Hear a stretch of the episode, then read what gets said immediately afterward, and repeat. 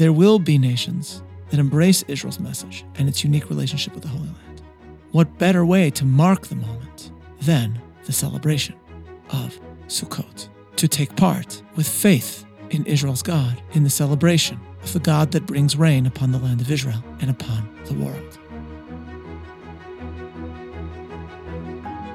Welcome to Bible 365, episode 195 Sukkot and the Future of the World. I'm Meir Soloveichik.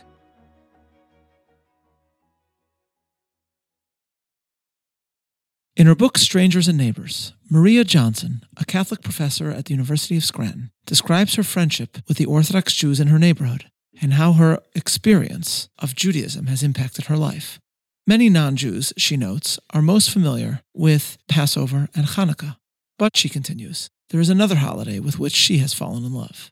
Quote, Sukkot is our family favorite. It is a considerably more important part of the Jewish calendar than Hanukkah and Purim because, unlike them, it is ordained in the Torah and remembers a fundamental part of the story of the covenant the 40 years after the Exodus, during which the Jews lived alone in the wilderness with God, while the scars of slavery faded and they grew strong enough to take possession of the Promised Land. Leviticus 23 42 43 directs, You shall live in booths for seven days, so that your generation may know that I made the people of Israel live in booths when I brought them out of the land of Egypt. I am the Lord your God. So late every fall, in remembrance of the forty years in the wilderness, our neighbors' yards sprout little plywood huts with bamboo or branches laid on the top as roofs.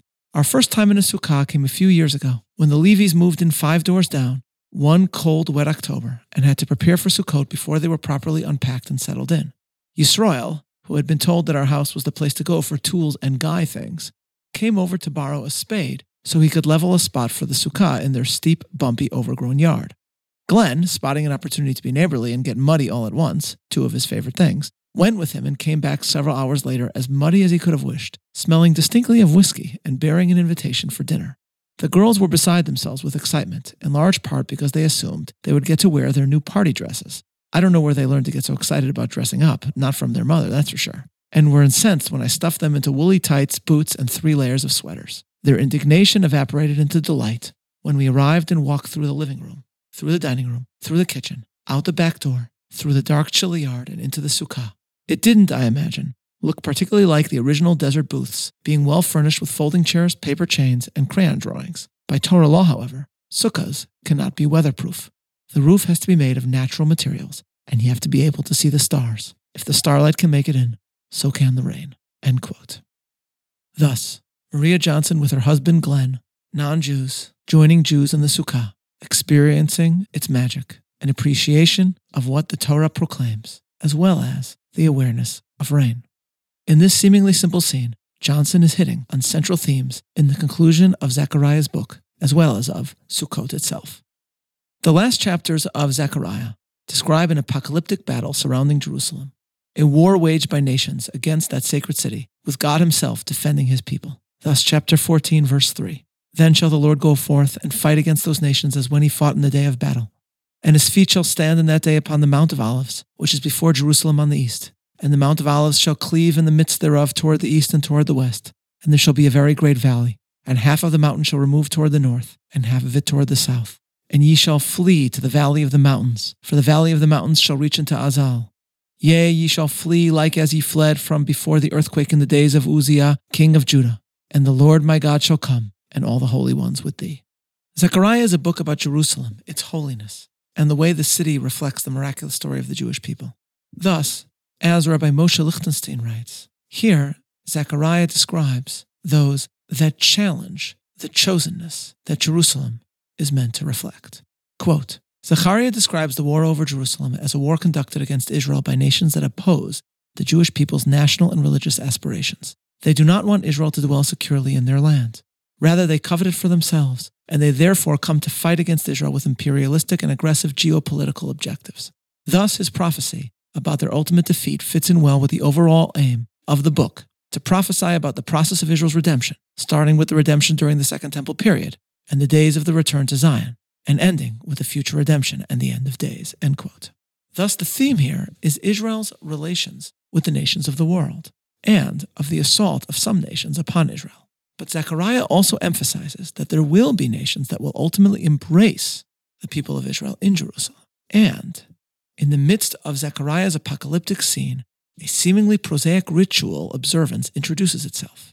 Zechariah tells us that in the end of days, the peoples that recognize the chosenness of Israel and its connection to the Holy Land will join God's people in Jerusalem in order to mark one holiday.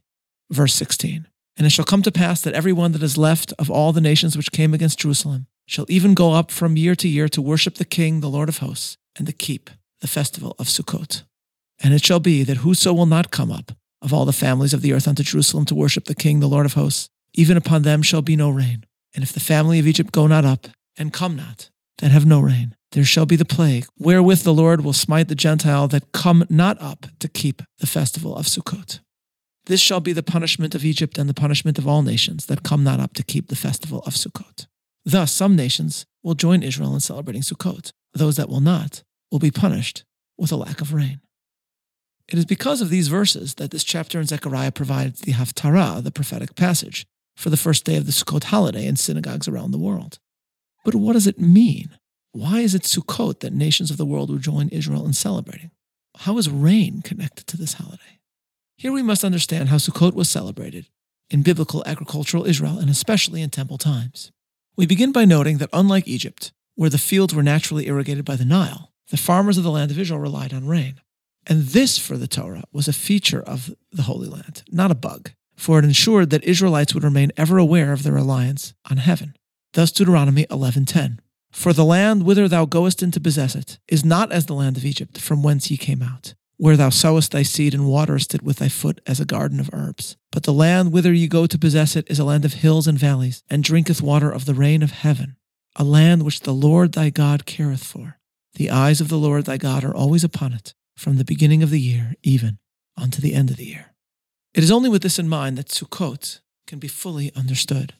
Coming at the end of the harvest, the festival immediately preceded the planting for the year ahead. As Israelites prepared for this moment, they remembered their reliance on heaven for water, for rain. The rabbis taught that Bechag Nidonin al Hamayim, that on the Sukkot festival, God would judge his people and decide the amount of rain and therefore the level of prosperity that would be experienced in the year to come. Thus, a central temple ritual of the holiday was Nisuch Hamayim, pouring water on the altar, for it was water that was the most precious commodity. And the cultic rite of pouring out water to God highlighted how the people of Israel in the land of Israel show their trust in God. As Rabbi Yaakov Meidan put it, quote, in the years before there was running water, the spring season began every year with full or nearly full water cisterns in the courtyards of every house. The water level gradually went down over the course of the summer, and with the arrival of fall, the water level fell to the bottom of the cisterns, close to the last drops. The muddy water at the bottom of a cistern is the least clean and the least tasty, but nevertheless the most precious of all the water, as it is precisely on that water that life depends. Thus does Sukkot celebrate Israel's monotheistic message and the unique way in which Israel's connection to the Holy Land reflects the biblical faith. Israel on Sukkot is celebrated as a land that, as Deuteronomy tells us, is one which the Lord thy God careth for. The eyes of the Lord thy God are always upon it, from the beginning of the year even unto the end of the year. Thus, following a war waged by those that challenged Israel's chosenness, there will be nations that embrace Israel's message and its unique relationship with the Holy Land. What better way to mark the moment than the celebration of Sukkot? To take part with faith in Israel's God in the celebration of the God that brings rain upon the land of Israel and upon the world. Sukkot is known in rabbinic tradition as a holiday that bears universalistic themes, and it is therefore striking to read in Strangers and Neighbors of the Johnson family's appreciation of the holiday. Maria Johnson further describes how, as her family joined her Jewish neighbors in the Sukkah, they experienced a performance of the Hebrew song Echad Mi Yodea, who Knows One, which is often also sung at the Passover Seder. The performance, Johnson described, is, quote, accompanied with energetic gestures and sound effects as it builds on itself from Who Knows One, I Know One, up to Who Knows Twelve, I Know Twelve. Twelve are the tribes of Israel, eleven are the stars in Yosef's dream, ten are the holy commandments. All the way back down to, at the top of your lungs, one is Hashem, one is Hashem, one is Hashem, in the heavens and the earth. And then Johnson continues Hashem means the name and is used in everyday conversation to replace A D O N A I, which is used in prayers to replace YHWH, the sacred name that God revealed to Moses and the Jews absolutely do not utter ever. Neither do I, for that matter. It would have been hard enough to tear the kids away from the party with Glenn's help, Johnson continues. This evening, it was nearly impossible. By the time it became evident that we had about 10 minutes before the children completely fell to pieces, he and the men were surrounded by open books and half empty glasses, deep into a theological conversation and a bottle, and he really didn't want to leave. I finally pried them all away, Johnson concludes, and rather than trekking mud into the house for no reason, we walked down the alley to our dark, empty backyard. End quote. This is a passage written by a non Jew, beautifully describing a Jewish celebration. One is Hashem.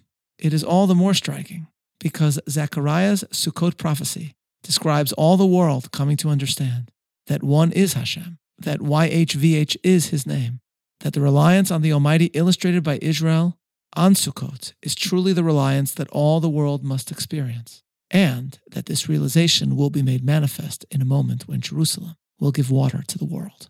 Verse 8 And it shall be in that day that living waters shall go out from Jerusalem, half of them toward the former sea, and half of them toward the hinder sea. In summer and in winter shall it be.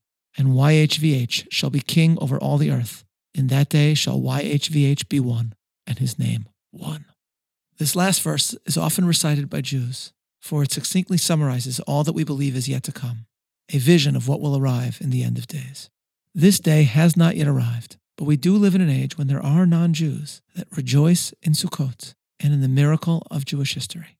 We therefore bring today's episode to a close with sentences given to us by Maria Johnson.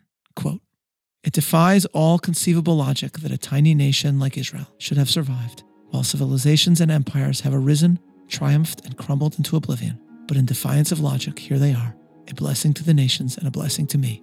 And when they invite me to celebrate their crazy victories over history, I'm there with all my heart. End quote. This is Meir Soloveichik, looking forward to learning together tomorrow, signing off.